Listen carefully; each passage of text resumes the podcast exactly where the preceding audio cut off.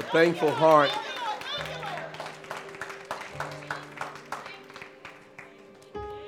And a thankful life is a strong one. See, when our lives and our hearts are filled with gratitude, and when we are grateful for not just what God has given, but when we're actually grateful for who He actually is, His presence, it changes our perspective. And so I'll say again thankful people are strong people. Why? Because they realize who God is and they are not swayed one way or another by what they have or do not have. And so this morning, I really pray that as you heard that song and as you sung along with it, that it was reminding you of where your heart needs to always be. See, you may not be where you desire right now. You may not have what you thought you would at this particular point in life. Or maybe you had it and you no longer do. Or there may be some changes happening, boy, that you were not looking forward to changing in your life. But if you can rest in the one who holds you, if that is Jesus Christ, if you can rest and be thankful in the one who has your life covered and surrounded, those things don't matter. They don't matter for your joy, and they don't matter for your purpose of life. Yes, God knows you need them. But boy, a thankful heart is a strong heart. Good morning, Solid Word. We're going to finish up in Ephesians chapter 4 this morning in the very last part as we get into His Word. If you would stand with me in the insert of your bulletin or in your Bibles, you can turn to chapter 4 and we'll read from verse 25 to the end, which is verse 32. and we're going to look at today. Last week we kind of got this, this, this sky view, this bird's eye view. We got this view of the, of the, and I can't, I've been trying to think of those things all week. They're so popular now. The little helicopter looking, thank you. I've been racking my, mean, I'm, I'm talking about all week and that word could not come to my mind. I'm just like, we got the drone view last week, looking over as to as we are now new in Christ, how we should view life and how we should not, the direction that our life should take. And we looked at living no longer out of the new man, not putting not putting it away daily because it's been put away, but we were looking at how we need to view ourselves and, and, and live in the newness of this life that we've been giving. Now we get to actually take a road view. We actually need to get on Google and click on street level view. And that's what we're going to get in verses 25 through 32. So let's just read together. Therefore, Having put away falsehood, let each one of you speak the truth with his neighbor, for we are members of one another. Be angry and do not sin. Do not let the sun go down on your anger, and give no opportunity to the devil. Let the thief steal no longer. Oh, I'm sorry, I'm, look at me. I'm, I'm reading things that aren't there. Let me go back. Let the thief no longer steal, but rather him labor doing honest work with his own hands, so that he may have something to share with anyone in need. Let no corrupting talk come out of your mouths, but only such as is good for building up, as fits the occasion, that it may give grace to those who hear. And do not grieve the Holy Spirit of God, by whom you were sealed for the day of redemption. Let all bitterness and wrath and anger and clamor and slander be put away from you, along with all malice. Be kind to one another, tender hearted, forgiving one another, as God in Christ forgave you. Amen. You may be seated. Now, the tendency with this text is for us to once again get a checklist and a to do list, and we begin to check off how good we are at doing this. And all it becomes is a pursuit in feeling bad because we realize we can't do this on our own. And boy, sometimes we fail miserably and we go back or we stay away from this text because we don't want to be reminded of what we're not doing. We don't go to it. You know, and so if I'm not faced with it, then I don't have to deal with it. And so maybe God won't require it, but you know that's not true. But this is not this, this is not something that you look at and say, okay, let me see how I can do better today. Yes, we can live better, but what Paul is talking about is something greater. What he has done is he has given us a basis for why we are to live in this newness of life verses 17 through 24 can be what I'll call both a theological and an ethical basis for verses 25 through 32. In other words, because of what God has done, He has called us at the beginning of chapter 4 to a worthy life. He says, You need to live up to the calling I have. And that call is not a call to be I mean, pastor and usher and musician. It is a call to one salvation, and it is a call to holy living. Those two. And out of those two, he can use you in any capacity. See, the call, I, I, I can get hung on my call as pastor, and I've had brothers in this line that, that they get so hung up on the call as pastor that they, that, that they forget to live for God. That, that they get so engrossed in it that they begin to let the position go to their head. And so then they start living as if they're some sort of special being. I can say that because that's, that's in the group of people that I work within. And, and, and God is saying, but if you remember the initial call, you won't go there. So uh, God is using some to sing and they have marvelous voices, but boy, they can let that voice get to their head and they forget that the initial call was one to salvation because He rescued uh, you from darkness you were on your way to hell and he rescued you. And then it was a call to holiness, which is how you live since you've been. And we have some people that are gifted, you know, physically, athletically, and, and, and they use it and, and, they, and they talk about this gift God has given and his calling, but they forget as believers that the initial and the greater call had nothing to do with what you do, it's who you are. Because once you realize who you are, the what you do will follow. See, one of the things, one of the reasons why I don't, here's my prayer. One of the reasons why I don't go on and on and on about you giving is, is, is this. The reason why. I pray that God grabs your heart. I pray that God grabs your will and your resolve and your purpose. That's what I pray for this church. When I go before the Lord, I am, I am, I am praying that God gets all of you. Why? Because your money is included in all of you and I'm not directing it, He is. And so when He wants to touch your heart to do something special, He will. Yeah, we'll give a need, but I don't have to arm twist you three, four, five offerings to make sure I get what we need.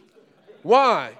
Because if God has your heart, when He wants you to do something more, you will hear Him. But if He doesn't, I can sit up here and dance from the morning till night I can put on the show and we have others do it as well. It may sway you some of the time, but it's going to get old after a while. And if God doesn't have your heart, nothing's going to change. And so what he's saying here is, is God has set it up that he has he hasn't remodeled us. You know, this isn't taking your old basement and making it new. What God is doing is giving you a basement when you didn't have one. He's not, he's not giving you a new suit. God is giving you a new body to put the suit on. And so he's not talking about let's get a better you. There is no better you. There isn't. There's no better me. There's a new you and a new me.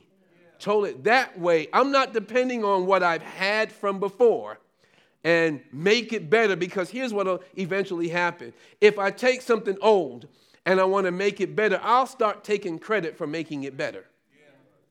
See, I, I, I, remember when I had you know, lost a bunch of weight and, and, and, and, and it kind of reshaped and sculpted the body some. I then lost a lot of that, but, but, but, but I remember that time and, and I took some, some, some pride in some. I was like, I, I, I did a pretty good job because I had in on this. I had to change my eating. I had to get to the gym a lot. I had to do, I had to, I, I, I, I.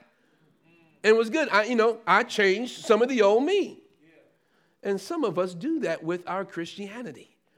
We think, hey, I used to be this sinner, but look at me now. Man, look at what I did. And I got in, and boy, I started spending all this time in prayer. Prayer is good. I, spent, uh, I started spending all this time in the Word. I started doing this, and look at who I am today. And we are breaking our arms, patting ourselves on the back for how we've increased who we are. Now, yes, it takes your working, but please understand you don't ever see someone who is deceased going to the gym. You don't ever see someone deceased going to the hairstylist to get a new style. You don't see someone who is dead changing their wardrobe and their clothes. That's about how silly it sounds when I take credit for what God has done.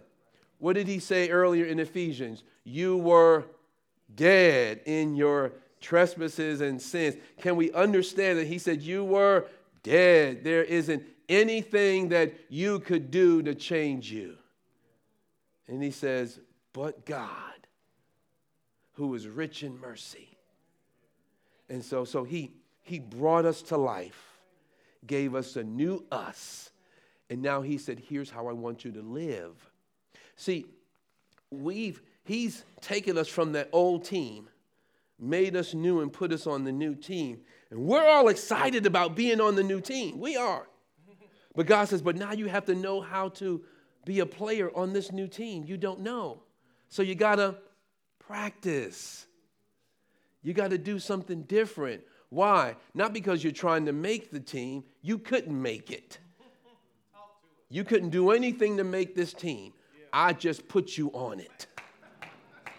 And when he puts you on it, he says, Now here's how you live as a member of this team. And you go, I can't do that. He says, Sure, you can. Not because you can do it, but because I am empowering you to do it. So that takes us from a totally different vantage point. What am I talking about? It takes us from me having to work to get to where I am, to, to, to understand Ephesians 2 I am God's workmanship. He is working on me. I'm just following the instructions of the one who is shaping me.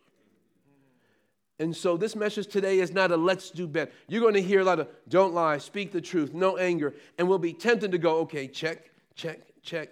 No, God is telling you, you are able to do this. You just have to learn how to do it. You have to practice doing it. When you first made whatever team that you always wanted to be on, and you made the team, and you got in there, and, and you started to learn some things, you, whoa, I never knew how to do that. And I never knew how to do what? I, and you started learning some, and, and you go, being on this team has challenged me. I have learned some things that I never thought I could do before. And it's because the level of expectation was higher because the team was different. And so for this morning, I say all that I did so that we get out of our minds this is a do better sermon, message, speech. No, God is, says, let come out of you what I've already placed in you. But you have to practice doing it to understand or, or, to, or to gain proficiency in it. He says, I've already put it in you. You just got to work it out. So let's look and see now. So we see that he tells them who they are and how they live. And he starts with this put off and put on. Now, when he starts to get at the street level, what he begins to do, Paul gives a, it is kind of a replacement of what used to be. See, he understood something. We are creatures of habit, and we have to develop some new habits. And so Paul wasn't just telling people, stop doing something. I mean, we are the masters of telling people, stop doing that, even as parents, stop doing that. But one of the things I learned is when you tell someone to stop doing something, do you replace it with what they should do instead? Because if all you do is to say stop, some people will be like, well, what do I do instead? I remember when I would hear some people that were into selling drugs, and they would say, These people were laughable. They would tell me to stop. I had made all this money. I had done all this stuff. I had, I had, I had done all these things. And if I stop, what do I replace it with? And some of them will argue this little job that, eh, well, yeah, well, you don't have anybody looking over you. You're not looking over your shoulder. You don't have the law after you. So stop this and do that. Stop practicing this and start practicing that. He wants you to change your habits because you have the ability because your mind is new. When the scripture tells us be renewed, I mean, uh, no, be transformed, sorry, by the renewing of your mind, he is telling you to think differently, process differently, come from a different perspective and vantage point than you did before. Your transformation and my transformation in Christ has already been done initially, but my growth and maturity in Christ in, in Christ will happen as I am changing the way I think, process, live, respond. That is a renewed mind. What is the content for my renewal? If you want me to think differently, you've got to give me different material. If you want me to practice differently, you got to give me different material. God says, I got that covered. I got the word of God, and that's going to that's going to be the content for how you change, for how you live, for how you think, for how you process. Some of us just think that reading the word of God is information only.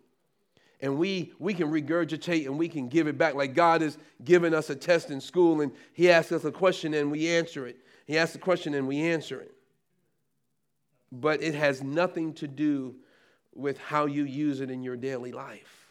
You leave the test room and you go past the test, but I have no idea what I just did. So we're going to look at five things, and actually there'll be six, but five things. The last two I break out five things that he tells us to one not to do and then replace it, it, it, with, in one occasion, he just tells us what not to do. He doesn't give us the replacement, and we'll see that. So, when we start off, the first thing that we want to look at is renouncing falsehood and speaking the truth. Renouncing falsehood and speaking the truth. I'm just giving you big titles up there. There's nothing else after it. You can write as you choose. But he tells them, having renounced, that's the word that, that, that this actually means let me turn here. He says, Now, therefore, having put away or having renounced falsehood. Now, that word does mean lying, but it's not just you telling a lie, it is all encompassing on lying. It's you, it's you wanting people to believe a lie. It's you, um, it's you promoting falsehood about yourself, about what you do, about who you are. Today, we see it in some different ways. If you look at people's social media page, you would think they are having the best life they could ever, ever have all the time. When actually, it isn't as it appears. That selfie doesn't represent how my life really is. I'm really trying to talk myself into being this way, but I'm really not. And God says it's falsehood. See, I may not tell you a lie, but I may present to you a lie about who I am. I may come to church and make you think I'm the holiest thing on the planet, but know that my life is a wreck inside. He says, putting away and renouncing falsehood is not just me saying I did something when I didn't, or I didn't do something when I did. It says that the whole manner of your life. Is it false or is it true? Are people seeing the real you? Are people seeing who you are? Are you, does your talk and your walk live on the same planet? Are you talking down one street and living on a totally different one? And when he says to put away falsehood, he is saying, do not, as members of the community of the body of Christ, because we are joined together, when we look at those other verses, because we are joined and connected, and actually, just real quick, when he talks about the ligaments, and we all understand that, you know, and, and especially yo, you know, you, you, you guys who are in sports, you know, we, we, we hear about ligaments all the time. You know, when there's the ACL and the MCL and all these other things that are there. And when we hear some of these other things about you tore a ligament, you sprained an ankle, you're really tearing that. Uh, he is saying that, that, that the body has connectors, that each part is supposed to be doing its work.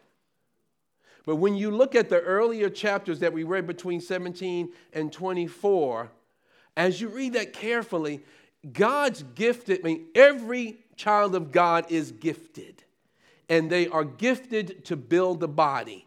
They are a part, and each part works to build up other parts and to build up the body in total. And we understand that because our bodies work like that.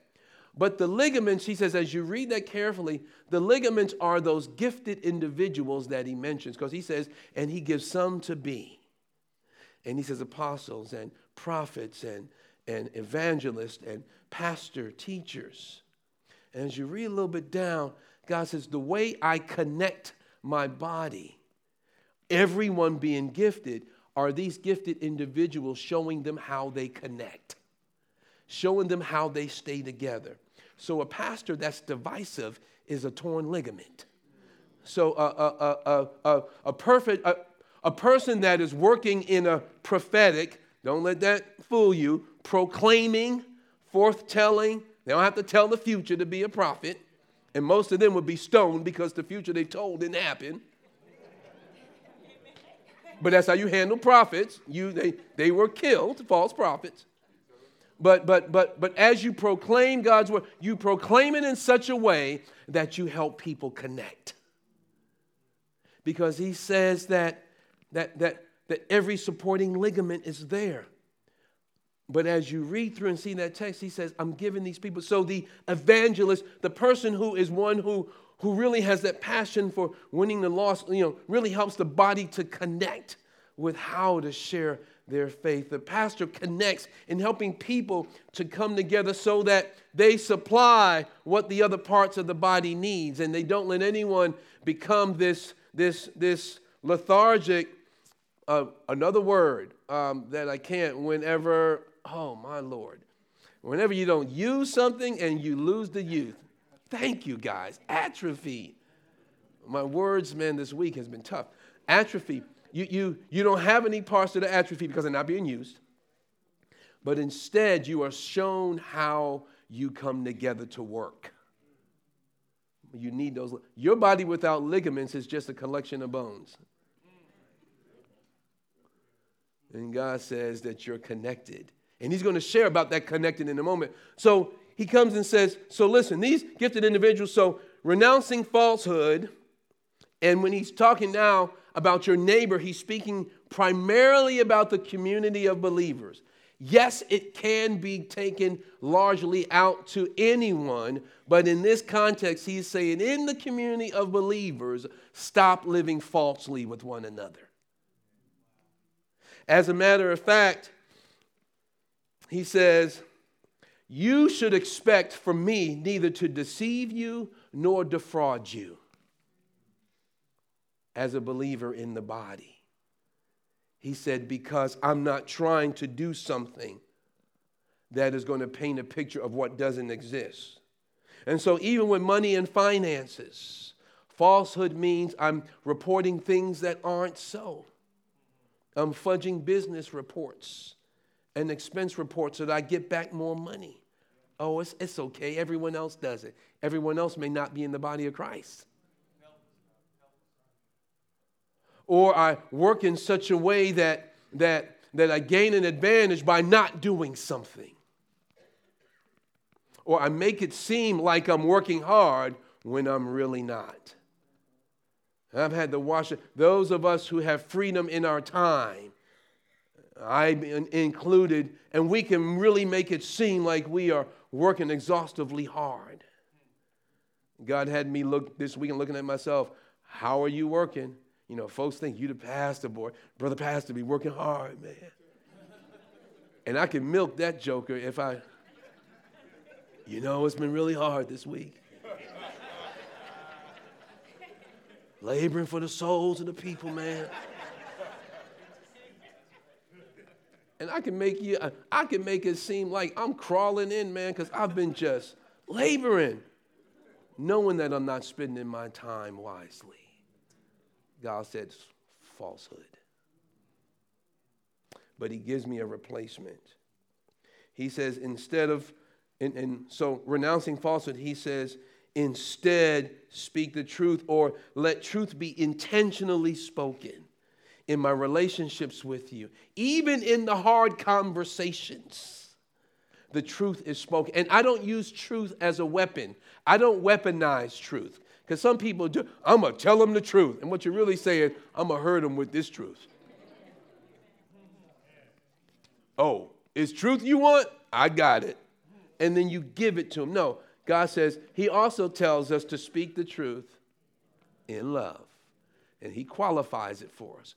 But he says, You are to be, we are to be a community of people that constantly put away falsehood and are people of truth because we have the truth in Jesus Christ. We speak the truth. So he says, Put away falsehood, speak the truth with your neighbor, with those around. We should always be known for not when I say something, is that the truth?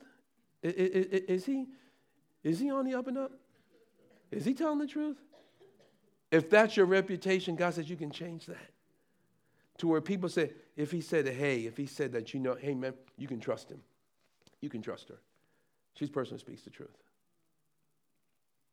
I've had people that have come up to me and said, you better be careful when they start talking to you.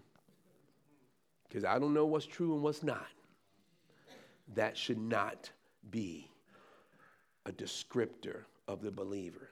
So not only now is it renouncing truth and falsehood, he says the reason is because we are connected. What does it look like if one of your body parts said one thing but was really a lie? And so your lung said to your brain, I'm gonna take in some air for you. Psych, not. I'm, I'm not gonna breathe. Or what if your right arm was, well, really, think about that.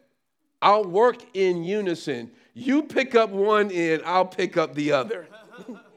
and they pick up one, and he just goes, I thought you were going to fall for that.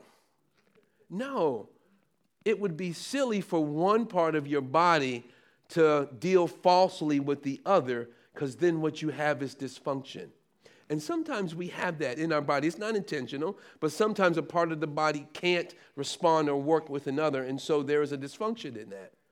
And God says, the picture is clear. He says, just as silly as it is for one part of your body to defraud the other because you need every part, that's how you look as believers in the church that are defrauding one another and not speaking truth. So then, not only now is it to renounce falsehood, speak truth, then he says to refuse to indulge sinful anger.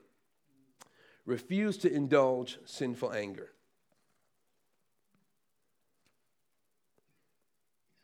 Psalm, actually, what he had in mind here was Psalm 4 4. When he quotes, he's actually quoting a part of Psalm 4 4. And Psalms, Psalm 4 4 says, Be angry and do not sin. Ponder in your own hearts on your beds and be silent. And so, what he was saying here is the context of Psalm 4 is David has been accused, the psalmist has been accused of some things that were false and did not happen. He was, he, it, was, it was stated of him something that was false. Now, you're talking about dealing with falsehood, something that was false. How do you deal with it when people are lying on you? I'm not I'm not saying you say they're lying on you when they really have some truth in their statement. I'm talking about people are lying on you. They have painted a false picture of you. They are not doing. And he says, there is a place for anger. Now, this word for anger is used here and here only. It is not a something has made me. It, it, it is not a becoming enraged anger. It is something has happened that should not, and I can get irritated with that. Why? Because it should, you should not have lied. You, you, you, you shouldn't have painted that picture of me. You should have said that about that church. You, you, you shouldn't have done that to that family. You shouldn't have abused that child. You shouldn't have caused that company to go under with your embezzlement. I'm angry with that because God would be, because it's unrighteous and it's a righteous anger. But He tells them, you need to watch this. Why? Because He says, you need to be angry, or in your anger, don't let it turn to sin. And so there is a righteous indignation, but most of our anger isn't that. Because most of our anger, anyway, most of our anger is, is usually around some hurt or harm to me, and you damaged something, or you or you made me look bad, and now I'm mad, or my pride, my injured pride was hurt.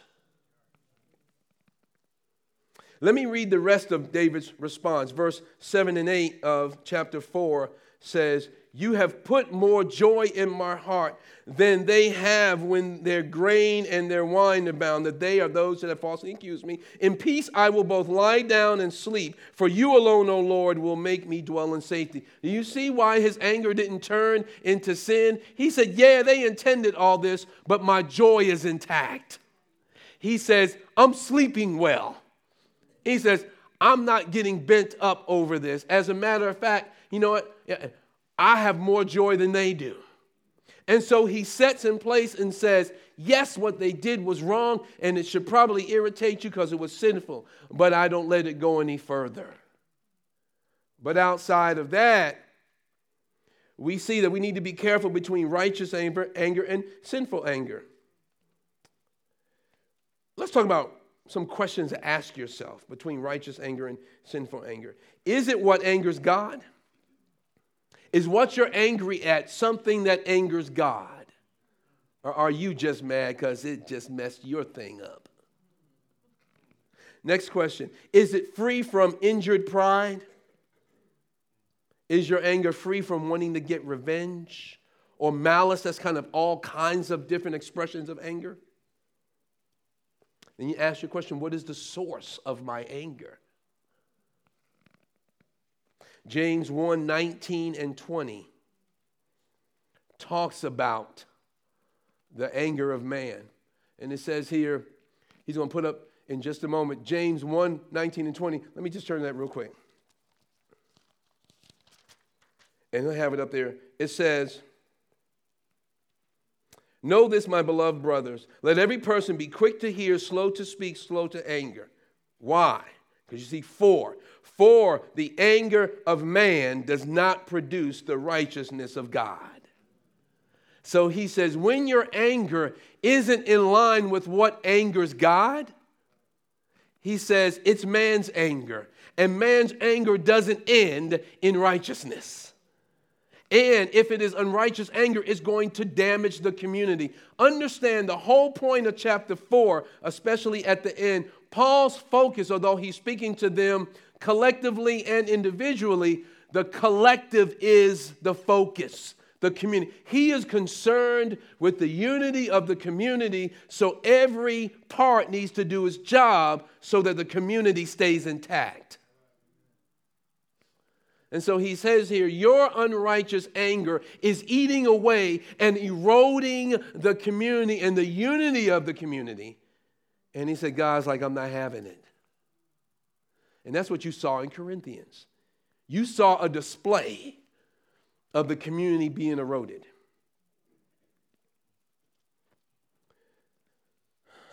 And so, unresolved sinful, unrepentant anger gives the devil a wedge after that because he says, and he says, in addition, and give no opportunity to the devil. It's in the same thought. And so that give no opportunity is connected with your unrighteous anger. And he says, do not let the sun go down on your wrath. Now, here's what it doesn't mean that you need to resolve this at all costs before the sun goes down. He didn't say, let your, he said, do not let the sun go down on your anger. In other words, don't let your anger fester long and you don't deal with it. Because if you don't deal with it, it will turn to bitterness. And we'll see that at the end. It will turn to bitterness. It will turn to wrath. God says, listen again, this is not a to do list. This is who you are as new believers. He says, you just need to practice it. Why am, why am I not good at not letting the sun go down in my anger? Because I haven't practiced. God, if it was up to me, I'll let 20 suns go down in my anger. God is saying, you know what? He says, you can practice something differently. He says, deal with it quickly before it turns into something more. And we have many believers in churches today that aren't speaking to one another because they've ignored us. Boy, they let that thing fester and grow. It, it has then turned into a full blown tree in some people's lives. And they are mad at the world. So he says, Do not let the sun go down in your anger. Then he says, the next one is understanding that the devil will try and get a foothold and an influence, and he will use whatever you give him. But he says, is, the next point is a refusal to take, but resolving to give. What do I mean by that? He says in verse 28 let the thief no longer steal. Two things. Stealing is thievery, regardless of the stealing. So people that steal are thieves, and thieves steal. I know many times say, Well, I just took it, no one's going to know. No, you're a thief. I may not be a professional thief, but at that moment, I was a thief. And so when he says, Now let the one who, let the one, let me get back to it. Let the thief no longer steal, but rather let him labor, doing honest work with his own hands, so that he may have something to share with anyone in need. Let's look at that. So you're renouncing stealing. Well, when we think of stealing, we think of one particular, hey, I didn't steal from that store, or I didn't take his phone, or I didn't take. Boy, there's so many ways we can steal today. Bootleg movies. Wow. You didn't pay one royalty to them pirated music. You want to know something among our ranks as pastors has sidelined many people? Plagiarism. Taking someone else's work and sermon and putting it as their own. There are many that do that. They won't do the work. Come up there with a sermon that people, that was great. Yeah, the only problem was so and so preached it two months ago. Instead of doing the work. Pastors are guilty of it too. In school, cheating. The environment has just so much now. I'm looking over. I'm not prepared, but you are. Obviously, you're prepared. We get pushed up against the line, and boy, I need to pass this test. What am I going to do? I'm going to sneak in something. No one's going to know. God says, let the thief. See, but we, we, we box thievery into a particular context. God says, stealing time from work. Ouch. How do I steal time from work? Well, you know.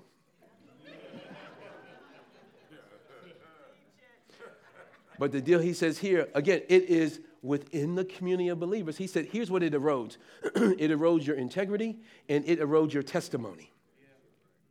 It erodes your integrity and it erodes your testimony. God says you are to be the most shining, not perfect, because this is in process. And I'm learning to grow in this. But I know my standard. My standard is not, you know, um, um, Mr. Late Bud here. I'm, I'm more on time than him. Well, everyone's more on time than him. That's not the standard. God says my standard is right here. And he said, Let them still no But instead, instead of taking from others what is not yours, I like what he replaces it. He said, Let them work. And that that that word, the Greek word for work is let them toil to exhaustion. Let them work hard. See, some people you go, I ain't trying, I ain't trying to work harder, I'm trying to work smarter. Now, I understand what you mean, but you know, there is a place for hard work. There is a place for sweating and getting in and doing the work, taking the time. It takes long, it's hard. Boy, this thing hurts. God says, Good. You are learning what work is. I take the easy way out. I take the easiest job that pays me the most because I ain't trying to work, Lord. God says, I'm glad you're making the money, but the philosophy is twisted. God said, You should be people that are willing to work and do whatever is necessary. And that includes school. Boy, I can take the easy way out.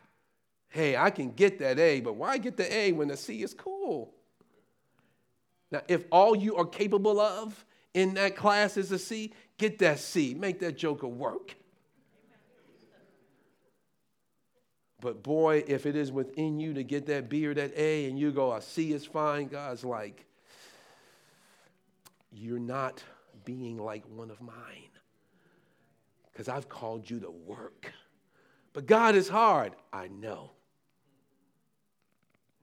Today we have lots of people in, in a society that goes for, that lives for their vacations and lives for their pleasure trips. I've worked with people that Monday morning, I can't wait till Friday. Dude, you got five days in between. Yeah, I know, but I can't wait till Friday. Why? Because, man, I got some good things planned. And so the whole week is driven by uh, my leisure at the end. God says for the believer, dig in and work because you're not working for you, you're working for Him. You are you have given your life to Him, you've given your heart, yourself to Him, and He says, God, I work because people, I want people to see who you are. I'm not trying to impress over here and over here. Whether you think I'm crazy or, oh, look at this goody two shoes over here working his little head off, making us all look bad. No, you did that all by yourself. I'm trying to display the Lord and what He has given me. And so, why do I work to exhaustion? Here's what I said. Boy, this goes against our society. Why do I work to exhaustion? It is not just for me. He says, let him work with his own hands. In other words, let him get to work hard so that he can be a giver. So he says, don't be a thief and just take what's not yours, but be someone that when you work hard, you are working for more than just you. And he says he'll let him work so that he can provide for those that have need. And those are within the community of faith. Uh, I ain't working to give to someone else. God said, Yes, you are, actually, because someone is doing that for you. And he said, That's how the body works. And so then, not only are we refusal to take, but resolving to give, refusing evil talk but resolving to have good talk. And this one we got to be careful. And boy, he says to us here, let no corrupt, and that word for corrupt actually means rotting, rotten. It's worthless, it is useless. Let no useless talk come out of your mouth. But but but and uh, again, we go back to the way that we talk to one another. He says, Let no corrupting talk come out of your mouths, but only such as is good for building up as fits the occasion, that it may give grace to those who hear. God says there should be a purpose to your talk, to your words, that, that, that words should just not randomly come off your lips. And you say, This guy's just talking to hear himself talk. He says, In the community, Yes, you need to measure your words. Yes, you need to watch what you say because he says you can tear apart this community with your words or you can build it up. So, abusive, degrading, slanderous, gossip filled, divisive speech is to be renounced because it doesn't fit the body of Christ. As a matter of fact, it says, as fits the occasion. So you need to be present in your conversations so you can understand what the occasion is. So I know how to respond and talk. But then there's a part of it that I think we've separated and we've separated wrongly. And we think it means it's, it, it's going into another thought. But let's read it real quick. And we're coming out to the end. He says, he says, Let no corrupting talk come out of your mouths, but only such that uh, as is good for building up, as fits the occasion, that it may give grace to those who hear. And it's in the same thought. He hasn't changed thoughts. And do not grieve the Holy Spirit of God by whom you were sealed for the day of redemption. Your speech that is destructive and damaging and disruptive to the unity of the body, along with the other things that he mentioned, is grievous to God because it is causing the body to be disunified or ununified. God says, That's not me. He said, Remember, scripture tells us to keep the unity of the Spirit through the bond of peace, right? But that keep unity of the Spirit keep the spirit, I mean, keep the unity that the spirit has brought. And so he says, when your speech, when your actions, when the way you live is, distra- is, is, is actually taking away from the unity of the, of the community, God's heart is saddened. Turn to um, Isaiah 63:10. Put that scripture up. I'm not going to put the other one, but and Write this scripture down for yourself 1 Corinthians 10 1 through 11. I want you to read that. How God responds when he is grieved and, and we aren't repentant of it. Isaiah 63 10. Did you have that one up? I'm going to wait till he gets there on that one because I, I, it's too long to turn. And then we're coming down to the end. It says, he's talking about, but they rebelled and grieved his Holy Spirit. Therefore, and he's talking about the people of God, therefore he turned to be their enemy and himself fought against them. Who was the he? He's talking about God himself. He said, hear what he's saying? Because they rebelled and they grieved him. He turned. Now, you were on his side at one point, and he said, but he turned and he became your enemy. And he said, He himself, in other words, he didn't send an army to fight them, he himself fought them. Please send an army, Lord. Because if God himself is fighting, there is no hope. None. See, you fighting me, I might be able to overpower you or get enough help to overpower you. God fighting me, I'm done. I'm done. And so he says, and do not grieve the Holy Spirit, which has sealed you. He has guaranteed your salvation. He is saying, Why on earth would you want to sadden the one who has sealed you till your final redemption comes?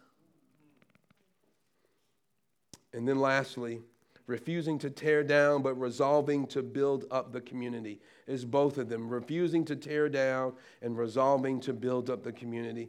And he goes into this barrage of words and he gives the negative and then he replaces it with three and these three are fulfilling and we're done. It says here bitterness wrath clamor slander malice. Let me just hit on some of these.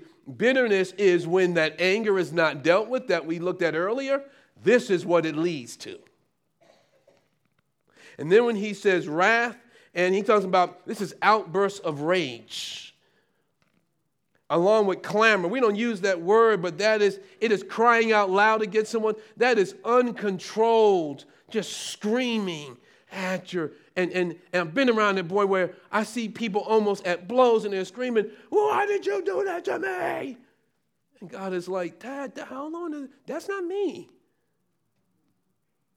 He says, You can be angry, but boy, and this yelling and cussing and screaming and going to God says, You are not behaving in the new man. You have put them old clothes back on and you are wearing them straight. And God says, That's not me. And so he says to us, He says to put it away. But he says at the end, Be kind, tenderhearted. Do you see the difference between the two groups? He gave you this barrage of, and we look at that and we go, okay, that's not going to end well. But then in 32, he says, Be kind to one another, tenderhearted, forgiving one another. Look at this. He says, So be kind. And that kindness, be useful to people, be gentle. Instead of being angry and in an outrage and in an uproar, he says, Be useful, be gentle, be pleasant, be tenderhearted. That is, be compassionate handling people with care, knowing where they are. And then he says, forgiving. How do you deal with this? He says, we should be known for being forgiving people that are tender with one another and know how to handle because I'm in the moment. And he says, so with that, he says, let me give you why. Because this is how Christ handled you. See, he didn't come in guns blazing, he didn't come in shooting us to death. It says that he didn't come to condemn the world because they were already condemned, that's why, but that the world through him would be saved. He didn't come in cocked, loaded, and just started blasting away every one of us. He came in and was tender. He was kind. He was forgiving. And then he died. And he said, Here is how you should be with one another. You want to know how we live as a new man, a new woman in Christ? God says, Here's what it looks like. Here's what it looks like. Here's what it looks like. And he says to us, How are you practicing your new humanity that I've given you if you've come to know Christ? Or are you just settling for the old and don't know what to do because you've never practiced it? See, this is freeing, it's liberating. Why? Because God says you don't have to live in that old way like you did before. You don't have to live like you've used to. You don't have to live in that old man that you hated and you hated how you got upset and you, you know, had this fit of rage. You didn't you didn't like how any of this was. You were just like, "Oh my, I don't like who I am." God says, "Good. I've got a new you." But it doesn't come automatically how you live in it. He says, I've put it on you to live it. And so as you do, he says, boy, you will enjoy. But not only that, your community will reflect it. And you will stand out in this world as something amazing. People will look and stare. How do they do that? What are they giving away in there? And when people are in a cult, well, hey, I'm like, and this is the kind that you may want to be. We're not in here killing one another, abusing one another, using one another. People are actually growing in here. People are actually loving coming together. They're spending time outside of this place in people's homes and, and they're friends with one another. They actually help one another. Did you see that? They actually went over and they cleared his yard and didn't ask for any money. They actually helped them out and didn't hold it as a favor that you need to return to me someday. He said they did it because they wanted to. What kind of people do, what kind of people do that? the kind that have been transformed by God and shows the life of God. Let's pray. Father, thank you so much that, Lord, Father, you have called us